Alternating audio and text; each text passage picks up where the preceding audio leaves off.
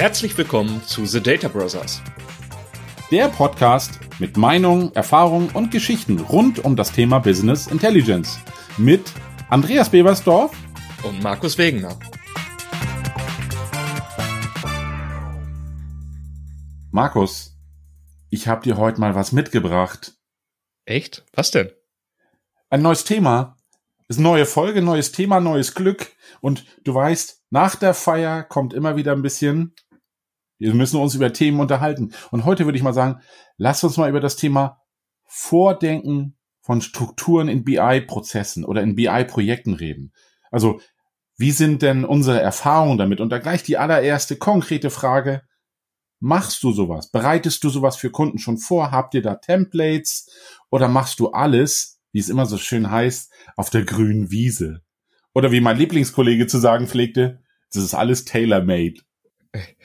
Ja, oh, da hast du jetzt wieder viele Punkte angesprochen. Also ich glaube, es sollte mittlerweile rausgekommen sein, dass wir beide uns mit Templates beschäftigen. Wir in unserem ERP-Bereich und wenn ich bei euch das richtig noch verstanden habe, mit irgendeiner italienischen Software, wo ihr ein Template aufgebaut habt. Was mir dabei gerade die Tage aufgekommen ist, ist, dass jemand gefragt hat, ja, sind ja diese Templates oder wie weit sind die vorgedacht? Weil ihr ladet ja alles immer im Full-Load da rein und damit ist doch irgendwie ein Ende abzusehen. Er sagte, alle Kunden, die diese Templates einsetzen, werden ja wohl auf kurz oder lang in den nächsten Jahren so viel Datenmenge aufgesammelt haben, ja, dass, dass das Template gar nicht mehr tragfähig ist. Und für mich stellte sich dann die Frage, was ist denn dafür die richtige Lösung? Möchtest du da schon mal Einblicke geben, wie ihr es vielleicht macht? Und das ist ein ganz heikles Thema.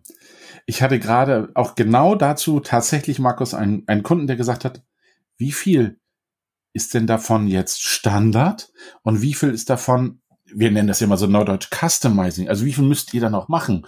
Oder ist dieses Template so einfach, das, das möchten wir vielleicht gar nicht bezahlen, weil es so einfach ist, das kann doch jeder machen. Also wie viel, wie viel ähm, eigene Intelligenz hast du da schon reingebracht, also wie viel Projektleistung. Und da finde ich es gerade auch gerade der, der Bruch zu wie, wie, wie viel Wert ist das, was du vorgedacht hast? Wie wertvoll?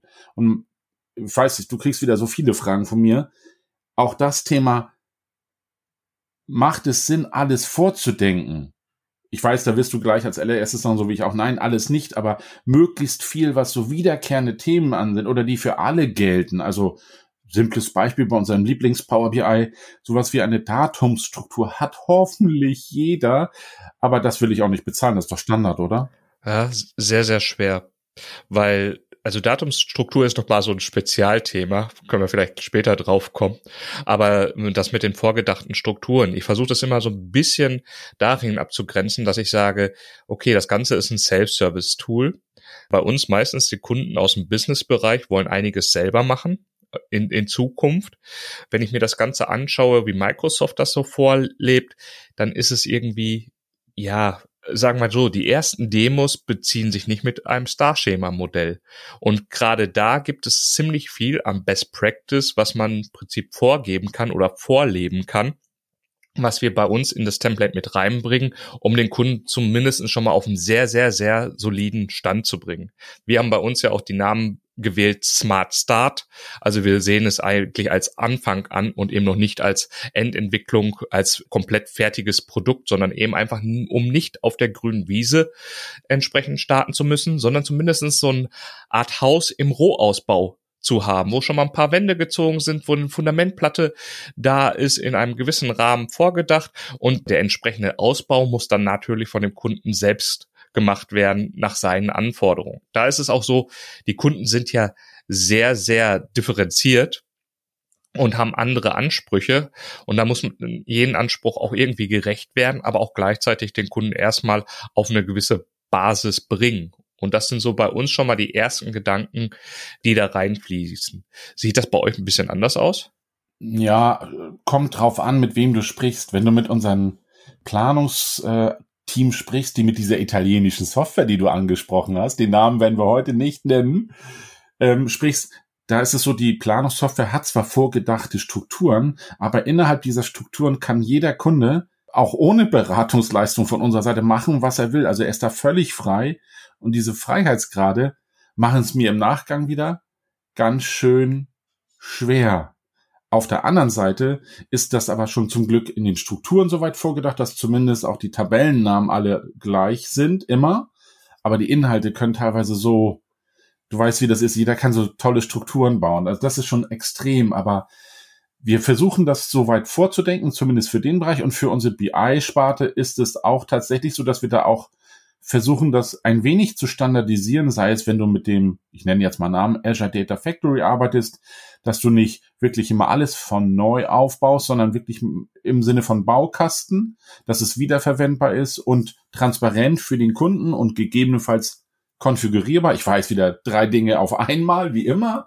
Aber du weißt ja, das haben wir immer. Aber trotzdem ist es halt ein Thema, machen wir so und gerade diese, diese Beladungsstrecke und sowas alles, das ziehen wir so ein bisschen aus diesem Power BI raus, was uns zu der zweiten Frage, die du vorhin hattest, mit diesem, machst du ein Full Load, machst du ein Incremental Load, den nehmen wir so aus diesem Power BI raus, weil wir dort diese Flexibilität nicht immer so haben und auch hinzu kommt, ja, du weißt ja, wie das mit den Kunden ist. Der eine hat ein Buchungssystem, da gibt's hier noch ein paar Planungssysteme, da was. Es gibt so viele Töpfe, die du irgendwie orchestrieren und zusammenführen musst. Und insofern versuchen wir das über ein auch Standardwerkzeug ein wenig abzufrühstücken, was eigentlich auch ganz gut klappt. Aber ich versuche es mal so zu sagen. Wir versuchen dir möglichst viel Freiheitsgrade zu lassen, aber wir bringen einen Baukasten mit, der dir das Leben leichter macht, aber auch gewisse Transparenz mhm. schafft. Ja, weil, weil ich habe es ja eben schon mit den differenzierten Kunden beschrieben und du sagtest gerade eben frei definierbare Strukturen. Also ich hatte tatsächlich auch mal das Gespräch mit einem Kunden, der Probleme hatte mit seinen Auswertungen und plötzlich kam eben raus, dass die Millionen von Artikeln haben und das in so einer Dimensionsstruktur, so richtig rocken tut das nicht, besonders wenn man versucht, auf Artikelebene auszuwerten. Da braucht man schon irgendwie andere Hierarchieebenen und so weiter. Und das heißt, gerade da mit den Anforderungen vom Kunden ist sehr, sehr differenziert zu betrachten. Bei uns ist es halt so, dass wir sagen, wir möchten möglichst nah an dem einfachsten Standard beim Kunden sein. Das heißt, alles in Power BI Desktop alles weitere, wie sich das dann entwickelt, ist so ein bisschen abhängig von dem, was der Kunde wirklich vorlebt oder was er macht. Also wir haben Kunden, die arbeiten mit mehreren Mandanten. Das heißt, sie müssen, wollen tatsächlich auch verschiedenste Firmen zusammenfügen in entsprechenden Werten. Es gibt aber auch Unternehmen, die einfach nur ein kleines Buchungssystem haben und gar nicht so was Großes brauchen. Und da fängt es ja schon an bei uns. Wenn ich jetzt eine Pro-Lizenz habe, kann ich ein Gigabyte im Datenmodell halten. Wenn ich äh, mir ein bisschen mehr Geld in die Hand nehme und eine Premium-Lizenz leiste, kann ich 10 Gigabyte reinladen.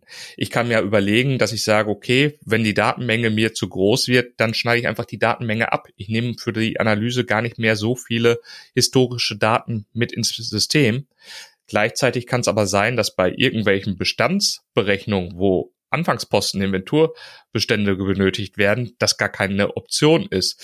Auch das im Prinzip inkrementelle Laden, was, was Microsoft in einer Form vorgedacht hat und an die Hand gibt, bedeutet auch, dass man verstehen muss, an welchen Zeitgrenzen kann ich denn eigentlich bitte diese Partitionierung, diese Einteilung des Ladeprozesses machen und wie kann ich denn sicher gehen, dass in den vergangenen Daten sich nichts mehr ändert? Ist überhaupt mein Ladeprozess dafür ausgelegt? Ist überhaupt meine Datenquelle dafür ausgelegt? Und weil es eben so viele Optionen gibt, die da drin sind, haben wir es eben relativ einfach gefasst und sagen, okay, komm, lieber Kunde, ich zeige euch jetzt mal, wie man ein Grunddatenmodell aufbaut, was eben ein Star-Schema ist, was eben einen gewissen Anspruch hat, in bestimmten Modellierungstechniken.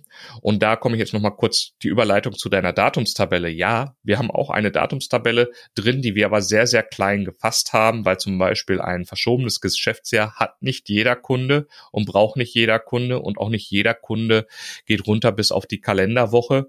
Und auch bei den Kalenderwochen kennen wir mehr als eine, nämlich unsere ISO und die andere. Und wenn, wenn wir dann noch weitergehen und gucken uns mal die Templates draußen am Markt an? Meines, ist es ein Bravo BI? Ist es etwas, was vielleicht vom Lars Schreiber kommt mit seinem Power Query?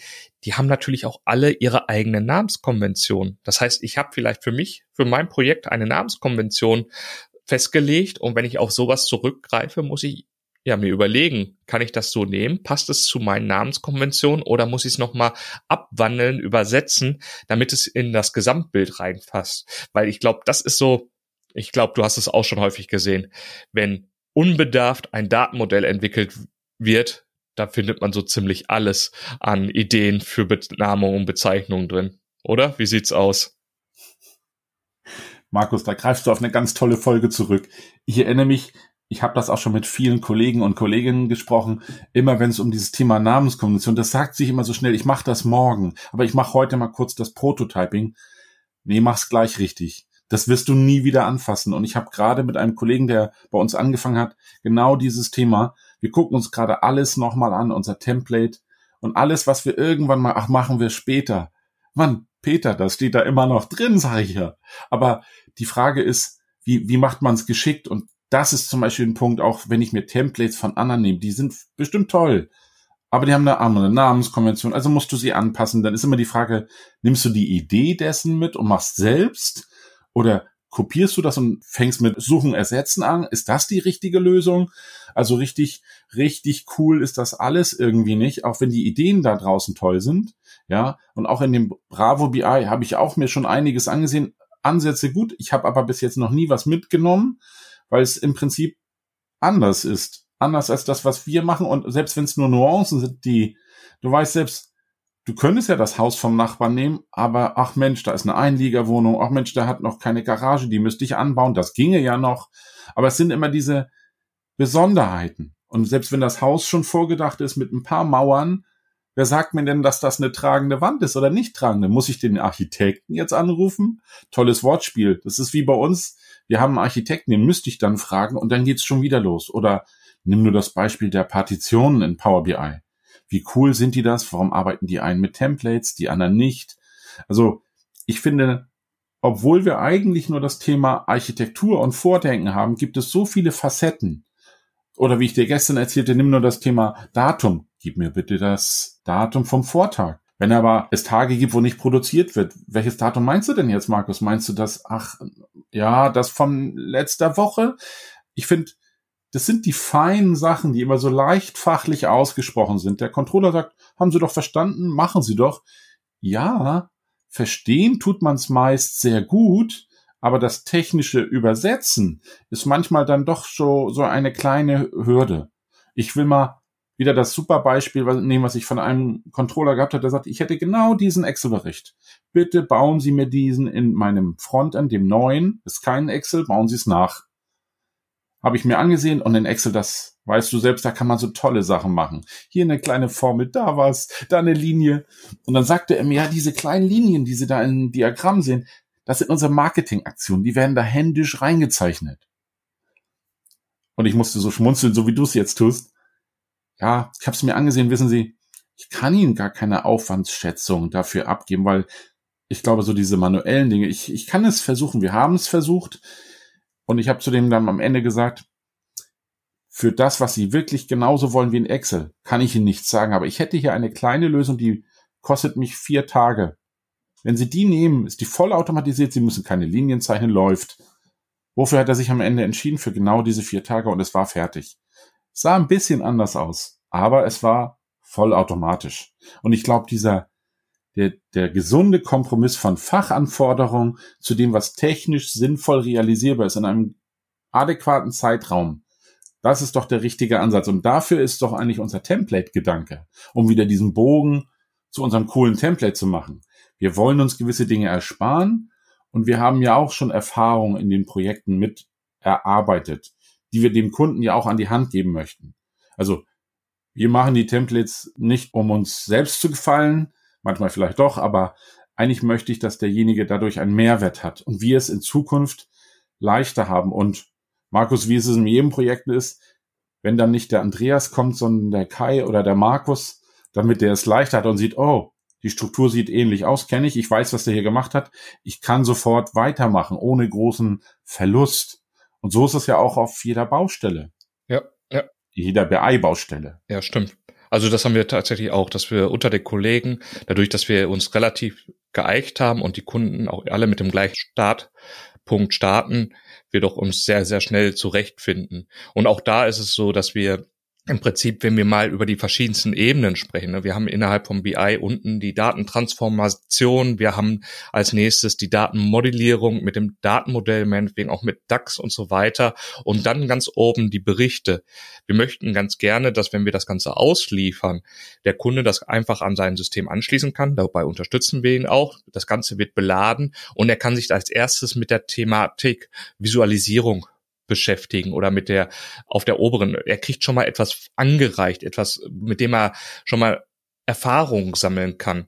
Also es ist ja sehr, sehr wichtig, auch irgendwie von der Seite zu kommen, wo man vielleicht sich auch am besten wiederfindet. Also ist zumindest mal unsere Auffassung, wenn ich jetzt mal nach den Themen denke, Bottom-up oder Top-down-Entwicklung.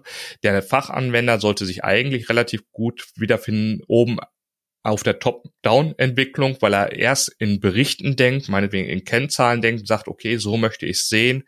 Daraus könnte er tatsächlich ableiten, was für ein Datenmodell er braucht und könnte daraus wieder ableiten, wie er die Daten entsprechend in das Datenmodell reinladen muss. Also wirklich von diesem Top-Down-Gedanken. Und um ihn da eben zu unterstützen, dass er vielleicht schon mal, weil BI ist oder Power BI könnte zum Beispiel ein ganz neues Tool sein, wo er erst sich auch mit der Oberfläche und so weiter bekannt machen muss, ihm da zum, etwas schon mal zu geben, wo er, wo man sagen kann, hier sind schon mal Bausteine. Und, und es wird, glaube ich, auch ganz gut auf dich passen, weil irgendwie hat jeder Kunde Artikel oder meinetwegen eine Ressource, die er verkauft. Er hat auch irgendwo ein paar Kunden, die er auswerten möchte. Und auch die kann man immer in, nach irgendwelchen Standardsachen gruppieren. Meistens ist da irgendwie so eine Artikelgruppe oder eine Produktgruppe mit dabei. Oder es gibt irgendwelche regionalen Sachen, wo man sagen kann, wo liegt eigentlich der Kunde in welchem Land? Oder gibt es irgendwie eine Kundengruppe oder eine Preisfindungsgruppe, nachdem ich das gruppieren kann, um einfach schon mal die Werte zu erheben und auszuwerten. Und da ist man wirklich sehr, sehr schnell mit solchen Templates und muss eben nicht gerade unten auf unterster Ebene starten. Und ich glaube, das ist ja auch das, was wir vielleicht immer noch mal so im Umkehrschluss zu dem früher Enterprise BI Gedanken sehen muss, wo vielleicht Leute hingegangen sind und haben gesagt, okay, ich habe meine Datenquellen und ich möchte die erstmal in ein Data Warehouse sauber aufbereiten. Und im schlimmsten Fall ohne zu wissen, mit welcher Kundenanforderung, sondern ich habe mir entsprechende Muster vorbereitet und habe sage, okay, wenn ich die Daten angucke, kann ich schon einordnen, ob es sich um Bewegungsdaten, Fakteninformationen handelt oder Dimensionsdaten und ich modelliere das Ganze aus. Und da gibt's ja auch andere Modelle, ich glaube, dieses Data Vault ist ja auch zum Beispiel, die einfach bestimmte Strukturen vorgeben, wie man Daten in so eine Zwischenschicht lädt, um dann eben den Endanwender das Ganze anzureichen. Aber letztendlich muss er natürlich damit schon wieder einen sehr, sehr großen Invest in Infrastruktur machen und es kommt auch wieder eine große Komplexität an Technologie hinzu, die er wieder selber managen muss. Und da sind wir dann wieder an dem Punkt, wo wir sagen, wir wollen einfach starten und vielleicht kann man auch erstmal mit einem einfachen BI-Tool und da hat man sich ja auch für ein Self-Service BI-Tool entschieden, also wo der Kunde wirklich die Möglichkeit hat, das Ganze selber zu gestalten und aufzubauen. Und einfach nur, um schon mal zu sagen, lieber Kunde, ich weiß, da sind ganz, ganz viele Themen, die auf dich einprasseln, aber so sieht eine optimale Lösung aus, ohne dass wir jetzt schon jede Goldkante dran gemacht haben. Und wahrscheinlich wirst du mit diesem Standardmodell schon 80 Prozent deiner Anforderungen erschlagen und das Ganze wird für dich auch im Prinzip dich die ersten drei Jahre tragen. Und wenn du da merkst, dass das Investment sich für dich gelohnt hat und die ganze Sache, dann können wir uns Gedanken machen, wenn wir am Problem anstoßen, wie wir diese Probleme lösen und was wir eben abschneiden, wo wir eine Lizenz erhöhen, weil wir andere Funktionalitäten brauchen und so weiter. Und auch da mal zielgerichtet auf eine entsprechende Lösung von einem Problem zuzugehen und nicht jedes Problem schon weiß Gott was, wie weit in Voraus zu denken und die Komplexität anzuheben ich denke, ich spreche dir da irgendwie so ein bisschen aus der Seele, oder? Ja, du hast es ja sicherlich schon gesehen, was die anderen nicht sehen können. Dies viele Nicken, weil ich habe so viel wiedererkannt und auch wo du es ansprachst, diese ganzen Datentöpfe, die man ja mit diesem einen coolen Self-Service-Tool, dieses Power BI quasi adressiert, sowohl von der Daten, wie heißt es immer so schön, Akquisition, also Aufbereitung, dann ein bisschen transformieren und dann zum Schluss modellieren und dann noch reporten, alles in einem. Was die Kunden lernen müssen, ist, dass sie schnell damit etwas anfassen können. Also das, was du ja auch ansprachst, dieses Thema, wie fühlt sich denn da der Report an? Wie mache ich denn diesen Report? Herr Beversdorf, ist das so leicht? Oder Herr Wegener, habe ich da ein Problem? Kann ich das mal anfassen? Also ich habe viele Kunden, die wollen schon möglichst schnell auch wirklich mal einen Bericht an die Hand bekommen. Und durch den Template-Gedanken kriegen wir es schon viel, viel leichter hin, in, auch schnell in die Lage zu versetzen, es wirklich mal anzufassen. Und dann merkt man ja auch, wo, wo hat er noch Schwierigkeiten, wie will er das anpassen, dann können wir das Modell anpassen. Und auch selbst, wenn du später auf die Idee kommen solltest und sagst, so, ja, das Modell, das wächst, ich komme weg von meiner Pro-Lizenz, ich muss zu Premium oder Markus vielleicht doch embedded oder ist es vielleicht dieser User, den vielleicht nur diese fünf, äh, wenn es ein mittelständisches Unternehmen ist, muss ich ja nicht gleich 5000 Lizenzen besitzen, da reicht vielleicht auch ein kleiner Topf.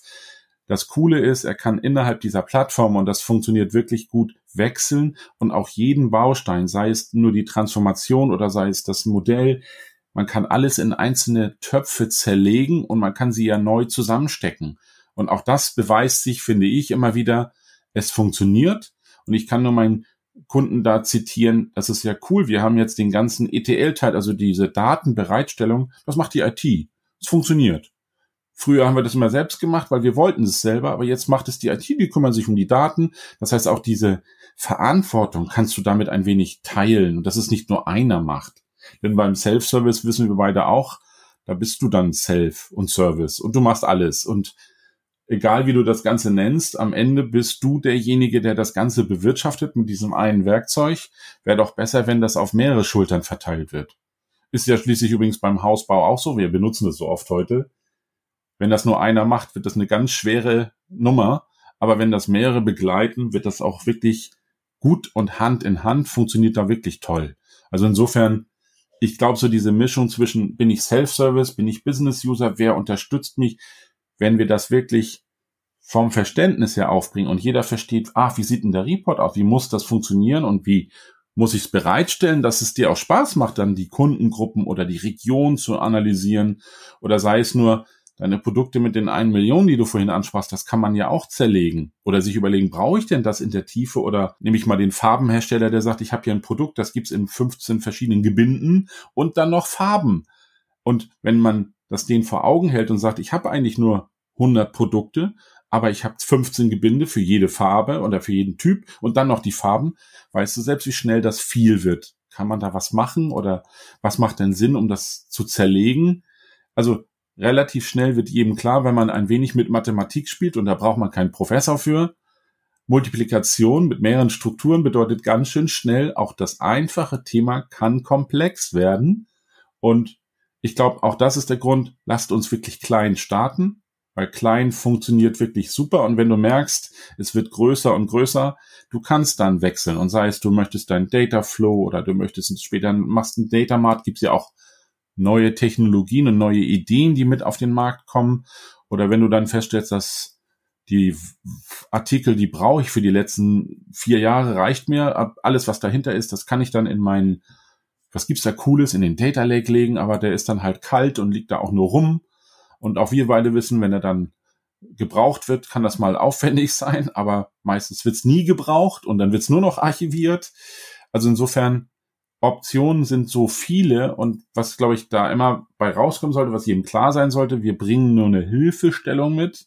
Wir unterstützen dich mit diesem Template und jedem sollte klar sein, das Template ist natürlich nicht der kleinste gemeinsame Nenner, aber irgendwas dazwischen, ja, irgendwo was dazwischen, was ein BI-Projekt schneller starten lässt, vielleicht sogar relativ schnell, extrem schnell fertig ist, aber die Individualität kommt dann meist erst danach. Ja, ich gehe mal davon aus, ich schaue dir schon wieder Fragen in die Augen, das ist bei euch so ähnlich, oder? Ja, Genau, also der, der Anspruch ist da und ich meine, was schön ist, ist ja tatsächlich, dass wenn man es mit deinen eigenen Daten sieht, also gerade das, also nicht nur das Anfassen, sondern tatsächlich mit eigenen Daten, teilweise geraten die Leute in Rage und sagen, das kann nicht sein. Und wenn man es sich anschaut, merkt man plötzlich, dass da sogar ganz viele Businessprozesse durchsichtbar werden oder Probleme, die es in der Vergangenheit gab, dass die einfach zutage gefördert werden und damit es einfach ja verständlich wird. Und auch du hast eben nochmal wieder gut unterzeichnet, dass das Ganze, ja, dieser Plattformgedanke, dass wir wirklich klein starten, aber dass das ja keine Sackgasse ist. Also dass wir nicht irgendwie sagen müssen, wir haben da jetzt irgendwas investiert, was uns in Summe zu klein ist, sondern wir können da tatsächlich über eine Evolution hinweg größer werden und größer wachsen und solche Sachen entsprechend aufbauen und immer erweitern, aber eben nach Bedarf. Und da ist eben auch die große Gefahr in die andere Richtung, wenn ich zu viel vorgebe, dann ist vielleicht ganz viel dabei, was ich gar nicht brauche und ähm, was mich eher belastet, meinetwegen kostentechnisch oder in der Komplexität und deswegen tatsächlich mit einem einfachen Start losgehen.